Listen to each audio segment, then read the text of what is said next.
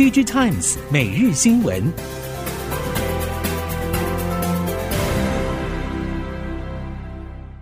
听众朋友好，欢迎您再度收听 DG Times 每日新闻，我是谢美芳，带您关注今天的科技产业重点新闻。首先要关注的是，国内 IC 设计人力市场仍然是高度吃紧。过去几个星期法说会中，IC 设计业者普遍指出，短时期之内营业费用不会下调，主因是扩编团队、吸纳人才需求仍然存在。因此，无论市况发展好坏，技术能力都要持续提升。像是龙头大厂联发科已经传出全年扩编目标并没有改变，仍然以增加两千人作为目标。联咏、瑞昱则将继续积极寻求新血轮加入。中小企业业者表示，目前也感受得到大厂挖角压力，因此得继续想办法固桩，尽可能争取优秀人才进驻。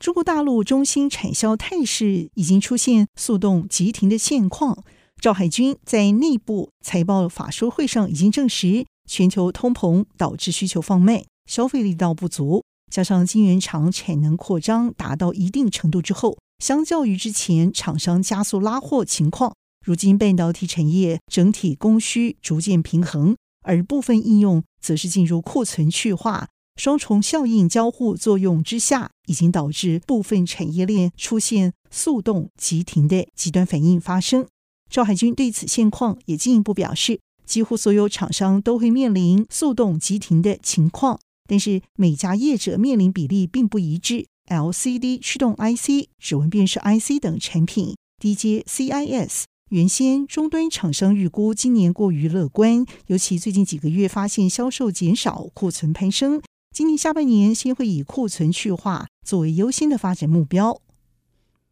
受俄乌战争、高通膨等因素所影响，全球经济笼罩在大环境不确定的因素之下。金达光电总经理金仲仁对此表示。晶达主要生产客制化显示器产品，受到大环境冲击是比较小的。预估 Q3 的营运会小于乱流，Q4 好转，全年目标可望继续达阵。而因应全球电车数位化的风潮，面板大厂群创光电之前操刀台北捷运数位列车串联系统到场域经营生态系。金达就是和群创共同开发四十八寸解析度 FHD 等显示荧幕产品。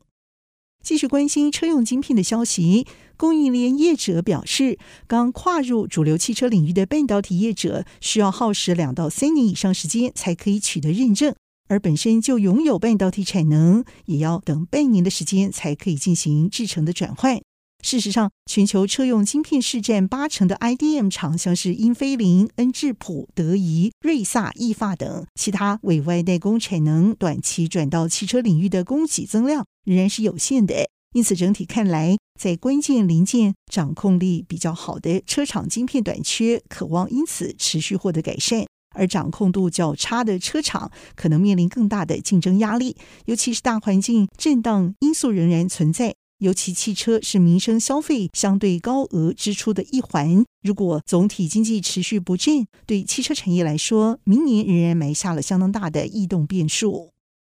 Panasonic 正扩充特斯拉电动车电池产能，在二零二四年之前将会以增产一成作为目标。为此，有数十名生产管理人员已经从日本派往美国内华达州 Gigafactory One 来提升设备的效率。Panasonic 在今年七月已经宣布要在美国堪萨斯州新建新的电池工厂，这是预计二零二四年正式投产。日经新闻 Tech Story 也报道表示，到今年六月为止，Panasonic 已经派遣数十人到 Panasonic 和特斯拉合作经营 Gigafactory One 来进行技术的支援，提供当地员工教育训练，来减少生产问题。预计到二零二四年之前，将可以提升产能一成左右，而提升效率带来的产能大约等于新建一条生产线。增产项目则是特斯拉 Model 3等车种所搭载的二一七零零圆筒型锂电子电池。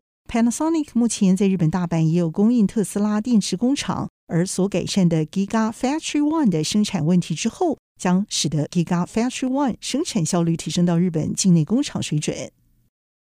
中国大陆科技巨擘字节跳动 TikTok 最近在新加坡、马来西亚进行线上购物促销活动，扩展电子商务业务发展。南华早报对此报道，这是 TikTok 东南亚扩张计划一部分。因为西方主要经济体不但正重新审查 TikTok 应用城市的隐私权政策，而 TikTok 在西方市场拓展零售业务计划也不如预期。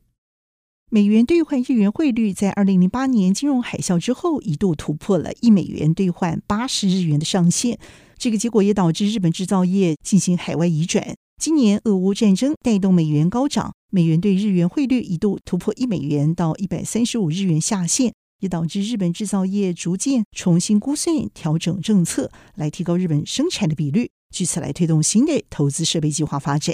不过，日本制造业从一九九零年以来向海外发展趋势不止受汇率所影响。日本市场规模成长相对低于海外新兴国家，市场当地产销减低运费关税也会是重要的因素。因此，打算投资增产厂商必须要谨慎估计海外市场本地投资和日本投资比率究竟会有多少回流日本，仍然难以估计。而根据日刊工业新闻的报道，比较容易评估范例是日本半导体大厂瑞萨电子。决定重启二零一四年关闭的日本山梨县甲府工厂，在今年一到六月已经编列九百亿日元，相当于六点七亿美元的经费，要引进十二寸晶圆生产设备，预估二零二四年起正式生产功率半导体。Waymo 针对自驾计程车也推出系列新功能，要提供视障或身障人士来搭乘。The Verge 报道表示，这些对于身上朋友友善的新功能五花八门。一是在车顶显示器乘客姓名缩写，这样乘客就可以从不远处看见自己叫的车种。第二是在显示器显示乘客自定的汽车 ID，由两个字母组成，用户就可以从四种颜色来任选一种。而根据 Nine to Five Google 报道提出了第三种可能性。也就是语音导航将可以引导乘客走最合适路线前往计程车停靠的地点，而最合适路线是基于人行道、行人穿越道和地形特征来研配。另外，则是车距指南针，可以在 GPS 不稳定的地方协助乘客找到搭乘的车种，也就是在最后一里路取代语音导航，像是提醒乘客往左走五十尺或往右走五十尺等左右的提醒字句。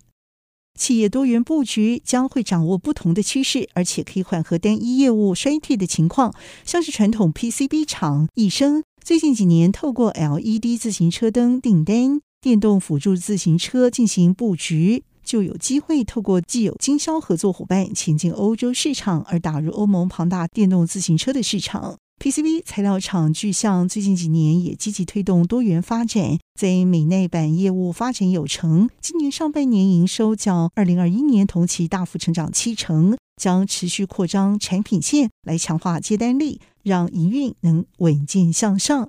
对于工控市场的稳定成长，业者表示，主要是随着欧美地区对于防疫态度的转变，各产业都已经陆续恢复常态运作。许多之前因为疫情影响导致暂缓的订单又再度重启，其中包括像是石化、油气等环境监困产业的相关设备更新，或是基于产业转型升级、地缘政治导致区域化生产而衍生的设备需求，都需要像是资料截取设备等工控相关产品作为底层数据收集之用，也因此带动了相关业者得以持续稳定发展。